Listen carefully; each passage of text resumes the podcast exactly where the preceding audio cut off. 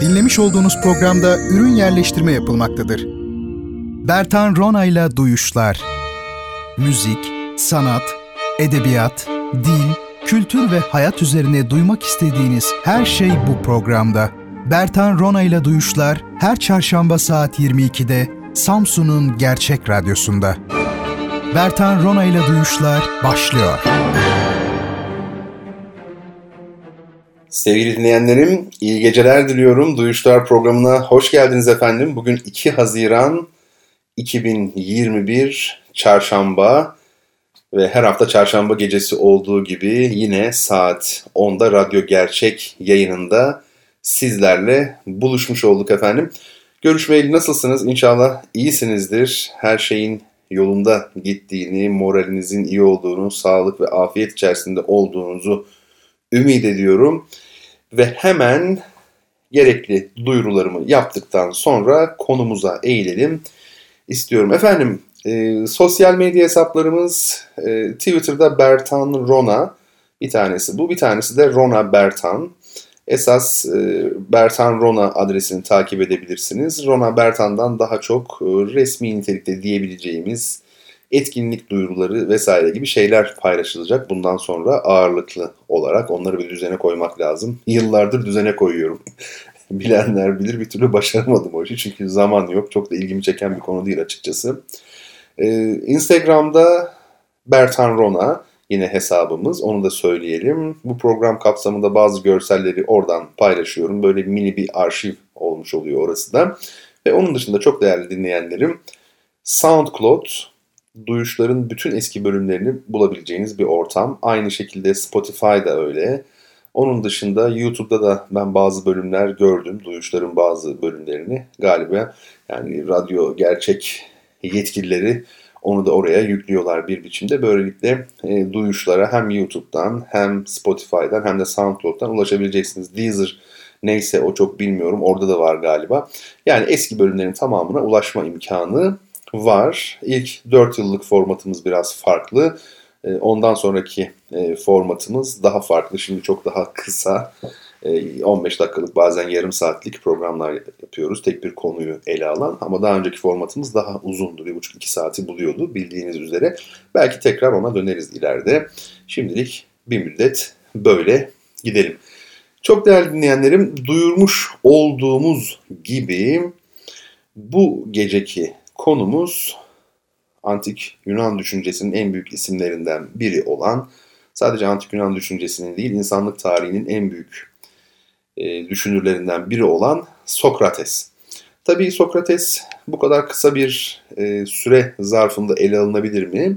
Şüphesiz ele alınamaz ama konu başlıkları halinde onunla ilgili en önemli hususlar, onun felsefesiyle ilgili en önemli hususlar bence verilebilir. Bu da bir avantajdır. Bir kitabın içindekiler kısmına bakmak gibidir.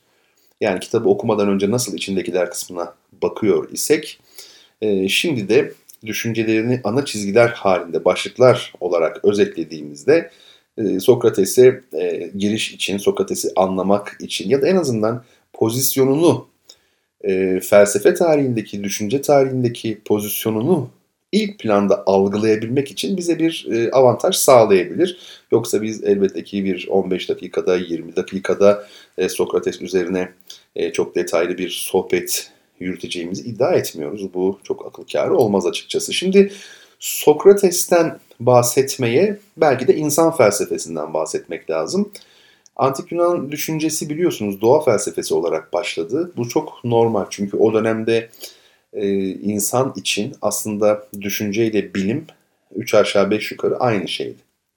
Yani ne demek istiyorum? İnsan felsefesi yapan düşünürlere baktığımız zaman aynı zamanda birer fizyolog olduğunu, birer e, günümüzdeki manada bilim insanı olmasa da e, birer bilgin gibi olduklarını, daha doğrusu fizik, tabiat bilgini gibi olduklarını, ilgilerinin buna dönük olduğunu görüyoruz.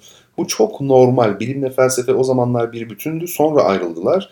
Ancak günümüzde elbette ki e, klasik Alman idealizminin bugüne uç verdiği alanları, neokantçılık gibi mesela bunları saymayacak olursak, bunları göz ardı edecek olursak bir müddet için e, tamamen materyalist felsefe açısından baktığımızda günümüzde felsefe ile bilim yine buluşmuş oldular. Bunu ifade edelim.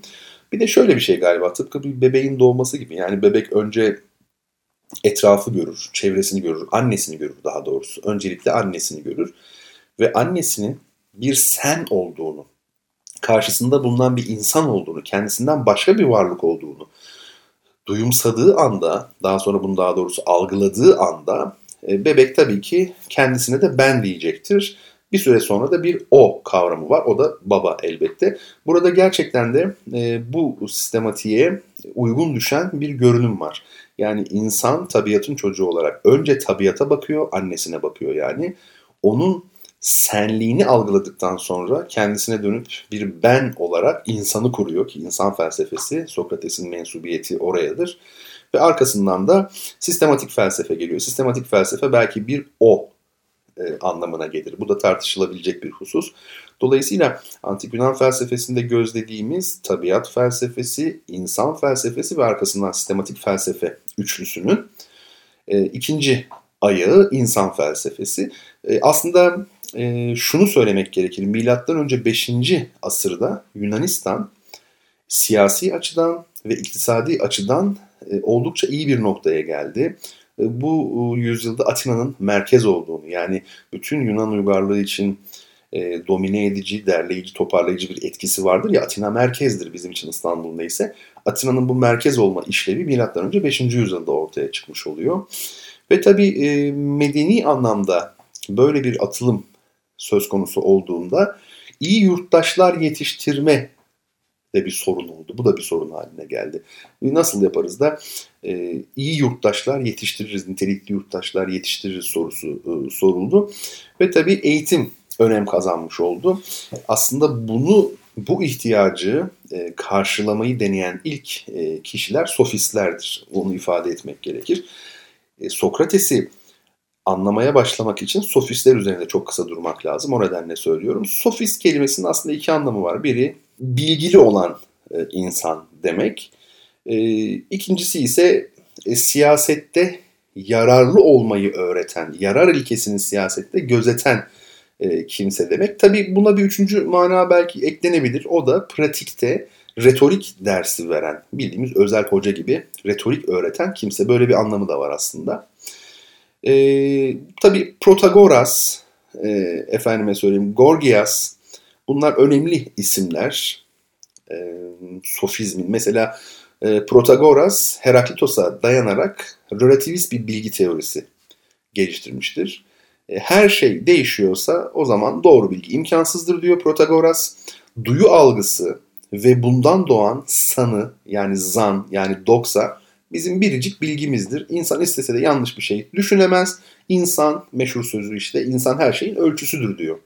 Yine Protagoras peki bu doğru bilgi mümkün değilse doğru yurttaşı bizler e, nasıl yetiştireceğiz sorusunu sorma ihtiyacı duyuyor ve doğruyu bilemeyiz ama yararlı olanı bilebiliriz gibi bir düşünceyle buradan e, sıyrılmış oluyor. Aslında sıyrıldığını zannediyor belki de ilk pragmatizmdir bu e, muhtemelen insanlık tarihinde, düşünce tarihindeki. Yani doğruyu bilemeyiz, epistemeyi, gerçek bilgiye biz ulaşamayız ama ne yapabiliriz? Yararlı olanı bilebiliriz kendimiz için. E, son derece aslında e, zekice bir çözüm gibi görünüyor. Ve e, Gorgias o da e, doğa felsefesine karşı çıkarak işe başlıyor. Hatta e, daha da ileri gidiyor ve e, genel olarak varlık üzerine bir bilgi olanağını ortadan kaldırıyor Gorgias. Yani varlık üzerine hiçbir şey bilinemez. Ona göre bir, bu çok efsanevi bir üçlü bence. Bir, bir şey yoktur. Yani hiçbir şey yoktur. Aslında bizim var zannettiklerimiz yoktur demek istiyor. İki, olsaydı da bilemezdik. Üç, bilseydik de bildiremezdik, anlatamazdık diyor. Tabi burada çok ileri noktaya kadar götürülmüş e, bir bilinemezcilik var. Bir anarşizm tohumunu kendi içinde e, taşıyan bir yaklaşım var. Öyle söyleyelim. E, tabii e, retorik dediğimiz şey biraz da insan etkileme işi. E, sofistler de insan psikolojisi çalışmalarının bu anlamda önünü açan kişiler olmuş oluyor. E, ilk dil bilgisi ve gramer çalışmalarını aslında sofistler yaptılar tarihte. E, ilk mantık çalışmalarını da e, onlar yaptılar. Yani burada konuşmanın devletin yani eril olan pek çok şeyin ön planda olduğunu görüyoruz sofizmde. E, bilginin relatif hale getirilmesi mesela, işte retoriğin ve mantığın, konuşmanın gücünün abartılması ve tabii insan o insani olan da tabii olan yani e, medeni olan, modern olan, kültürel, natürel ne derseniz deyin. E, bunları bu ayrımın çok fazla vurgulanması e, sofist düşüncenin çok dikkat çeken özellikleri arasında e, gösterilebilir. E, doğal hukuk ile pozitif hukuk yani konulmuş hukuk, pozitif hukuk, e, onun dışında bir doğal hukuk var. O konmamış olan, tabii olarak var olduğu savlanan hukuk.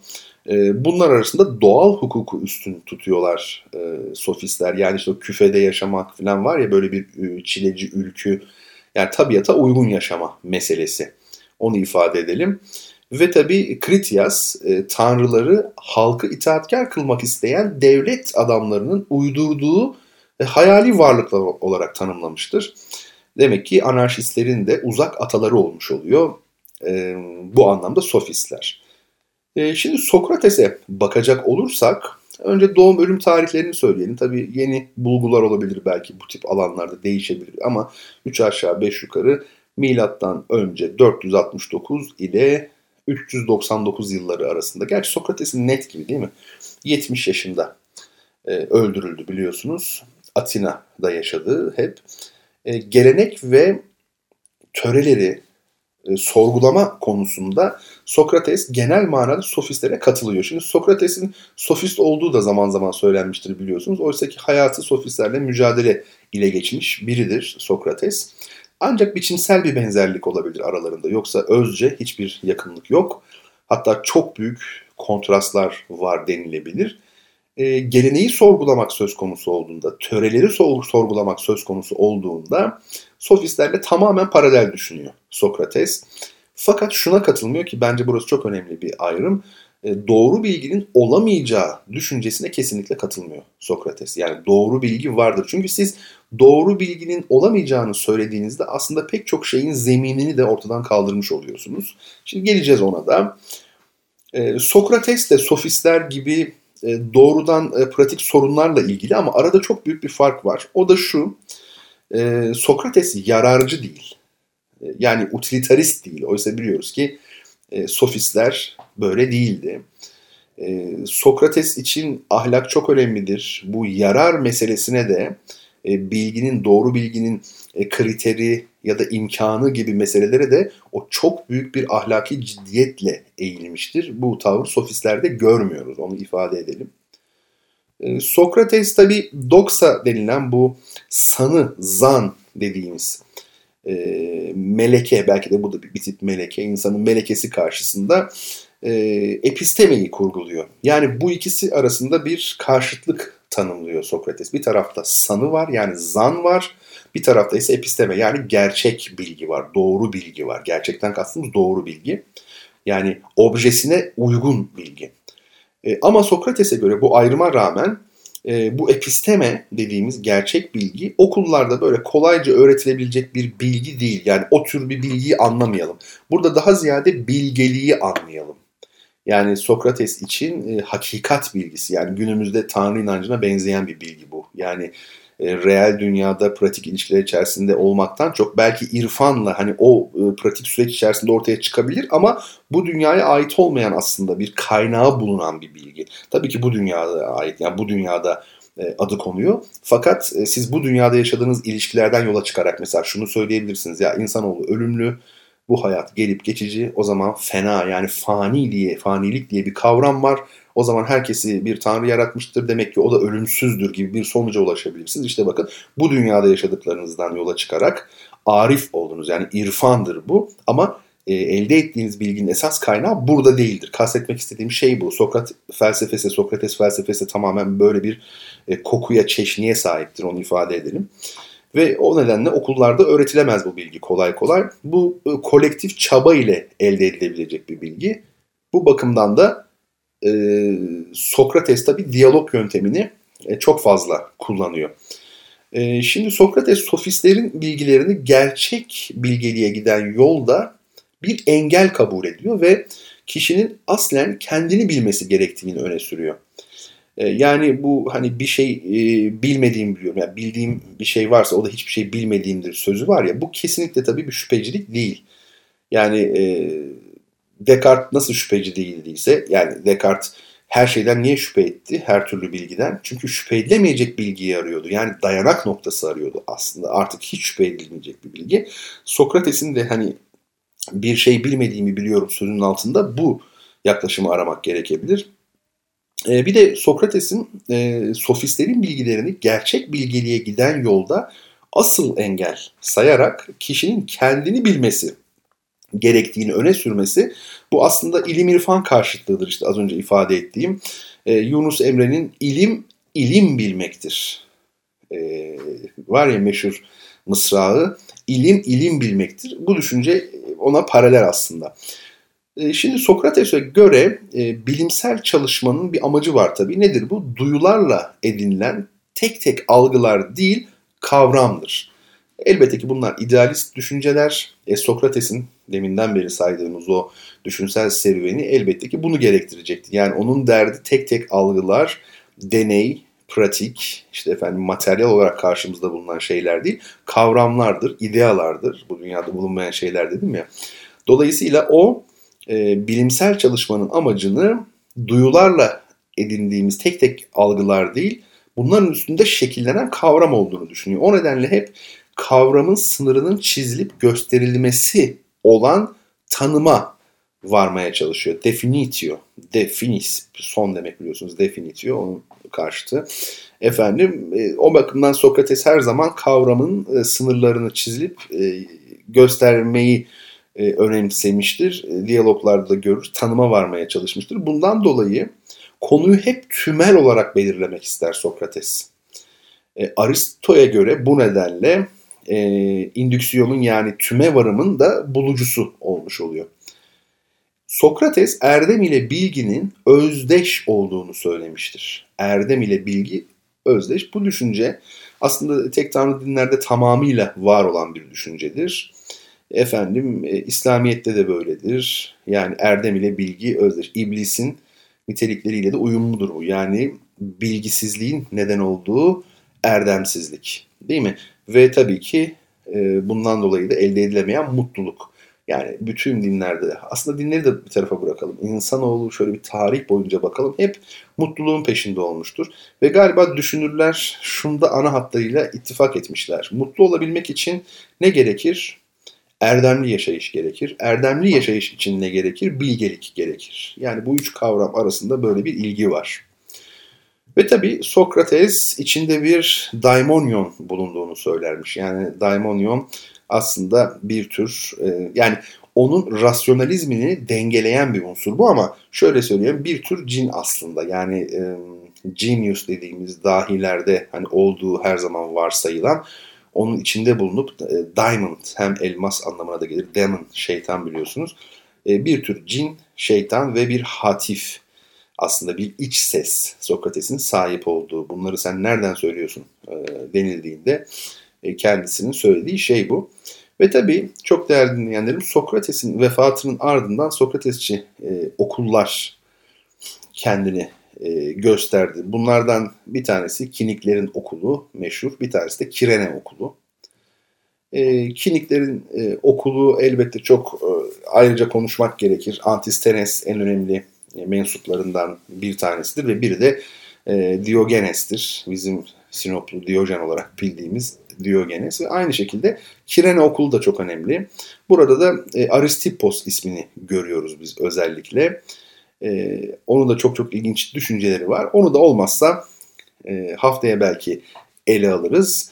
E, böylelikle son haftalarda biraz belki edebiyat ağırlıklı olsa da farklı konulara doğru gitmiştik e, bu gece itibariyle, bu hafta itibariyle de önce biraz insan felsefesinden, daha sonra sofistlerden bahsedip Sokrates'in düşüncesini çok çok çok çok çok çok e, ana hatlarıyla sadece birkaç başlık halinde e, zikretmiş olduk. Burada amaç tabii ki onun tarihsel bağlamına oturtulabilmesi. Yani bu programı dinleyen bir kişinin e, Sokrates düşünce tarihinde ne noktada bulunmakta bunu belirleyebilmesi ve tıpkı az önce ifade ettiğim bir kitabın içindekiler kısmına bakıp kendi okuduğumuz yer nereye tekabül ediyor bunu e, anlarken sergilediğimiz çaba gibi e, Sokrates'in de belki yarın öbür gün e, eserlerini elimize alırız. Eser derken tabii ki kendi yazdığı ve bugüne kalan o yönüyle bir şey yok ama onun düşüncelerimiz özellikle diyaloglardan tabii öğreniyoruz.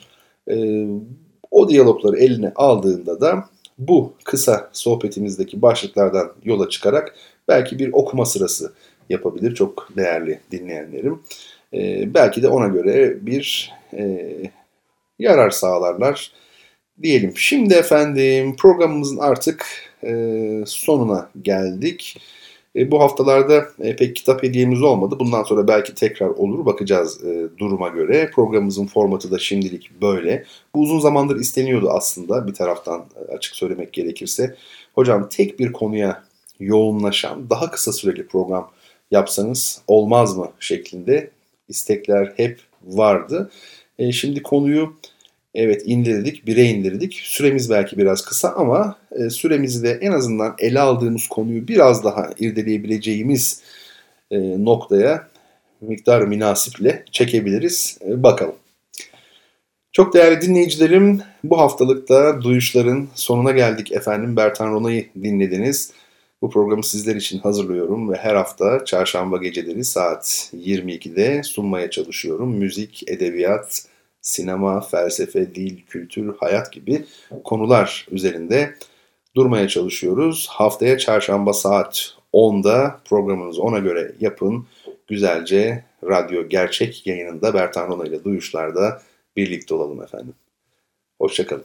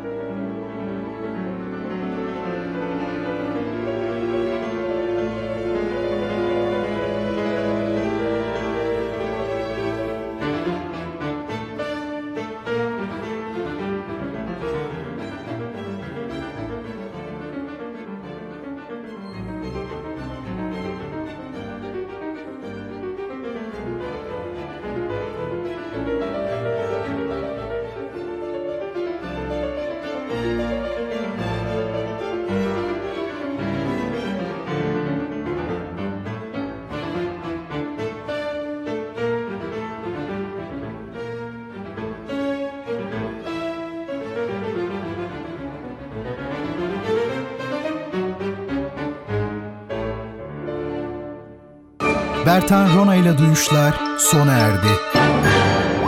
Bu program hakkındaki düşüncelerinizi dinleyen et radyogercek.com adresine mail atarak bize ulaştırabilirsiniz. Dinlemiş olduğunuz programda ürün yerleştirme yapılmıştır.